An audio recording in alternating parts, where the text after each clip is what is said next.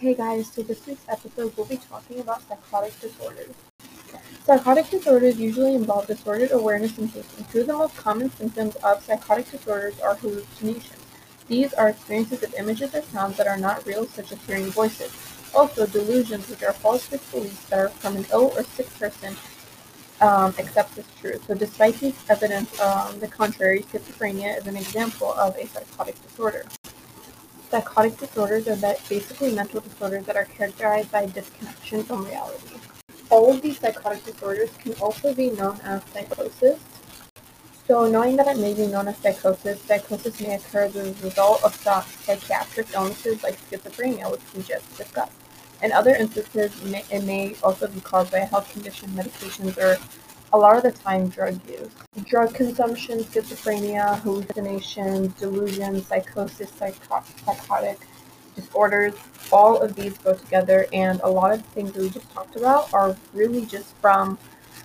A lot of the things can be grounded from drug consumption or alcohol consumption because of the things that are, you know, in the drugs or in the alcohol that can do things to your body and change the way you think or see things, and it's just not the best thing to do or not the best thing to have in your body.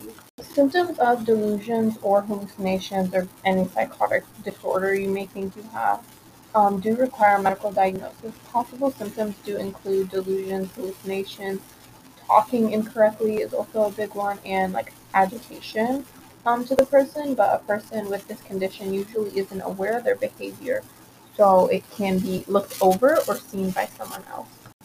Some treatment plans can be um, antipsychotics, which are for a lot of mental health disorders that are on the more severe side.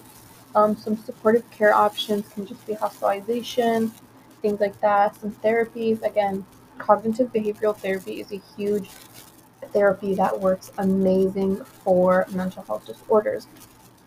Um, but psychoeducation is a new one that we haven't really talked about, and I'll get into what it is and how it helps, um, like psychosis.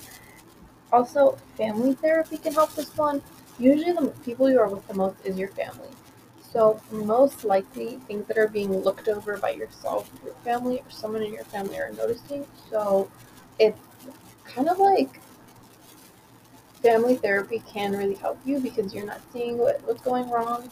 You may not know what's aware, you may not be aware of what's going on, but lot people in your family may be. Before we talk about psychoeducation, let's talk about a few of the psychotic disorders that go along with psychoeducation. So there's schizophrenia, which is the most common um, psycho disorder, um, psycho or psychotic disorder that um, goes along with psychosis. There's also schizophrenic disorder, schizophrenia or disorder. There's brief psychosis, psychotic disorder. There's also delusion disorder, which is another really big one substance-induced psych- um, psychotic disorder, which is a really big one that we talked about. Substances and the things that are included in the ingredients and everything in substances are not meant to be taken in a large amount and are not meant to be taken on the daily. So if that does occur, it can really, really, really affect someone's personal life. It can affect some the way like the way someone lives their everyday life. And another one can be paraphernalia, and there's also just psychotic disorders that are due to medical conditions, which are very different from ones that are strived or grounded from alcohol or drug consumption. Going back to what we were talking about, let's just explain psychoeducation really quickly. Psychoeducation, also known as PE, can be defined as that, is defined as an intervention with a systematic and structured and diet- didactic a knowledge that transfers for an illness that is it's basically treatment, right? So, interrogating emotional and motivational aspects to enable patients to cope with the illnesses um, helps to improve their the treatment and adheres the efficiency of the treatment.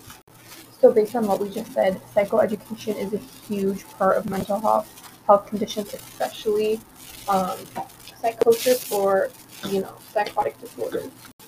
A little bit more about it and about like the interventions of psychoeducation Basically, psychoeducation or psychoeducational interventions encompass a broad range of activities that combine education from other activities such as counseling and supportive intervention.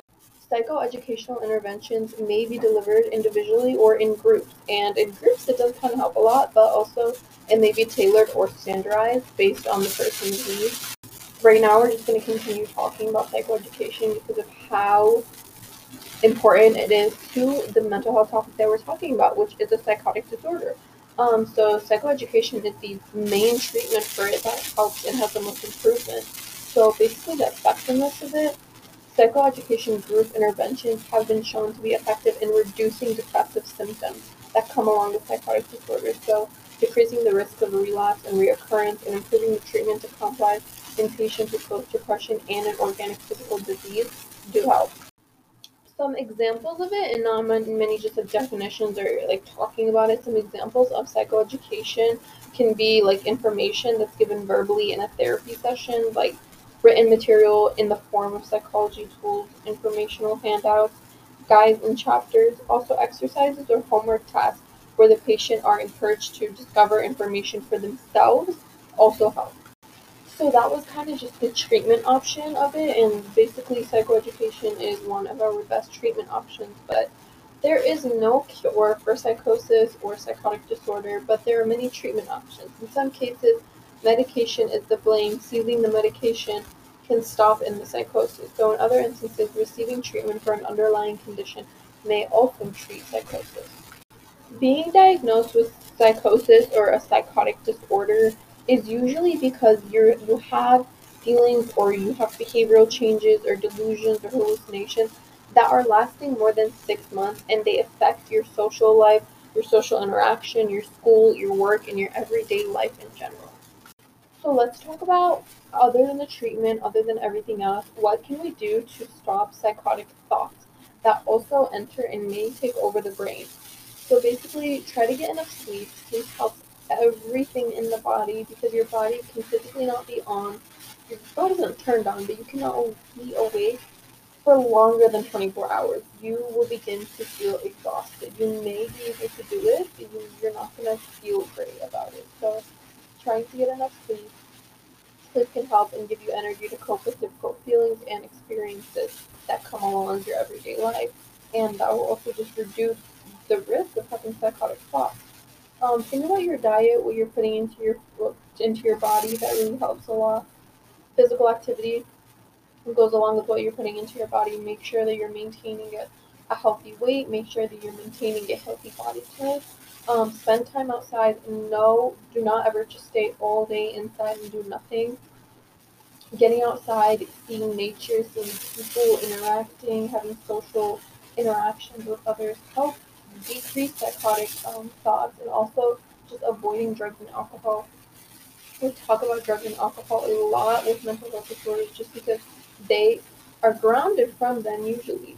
Drugs and alcohol have ingredients that you are not really, you don't need them in your body at all. They're really not great for you.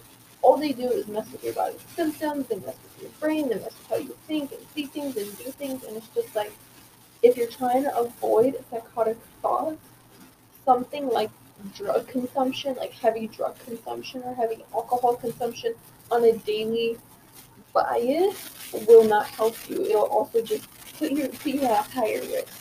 So that's basically it for this week's topic. I know this one was very much on the shorter side, but we just kind of talked about um, psychosis and what it is and psychotic um, disorder like what a psychotic disorder is, and we just kind of talked about treatment option plans, what you can do to help yourself, things you can go and do, and you know, go outside and help yourself and maintain a healthy weight and stay healthy, and maybe even like have a schedule for yourself. Amazing, amazing, and helps a lot of mental health disorders.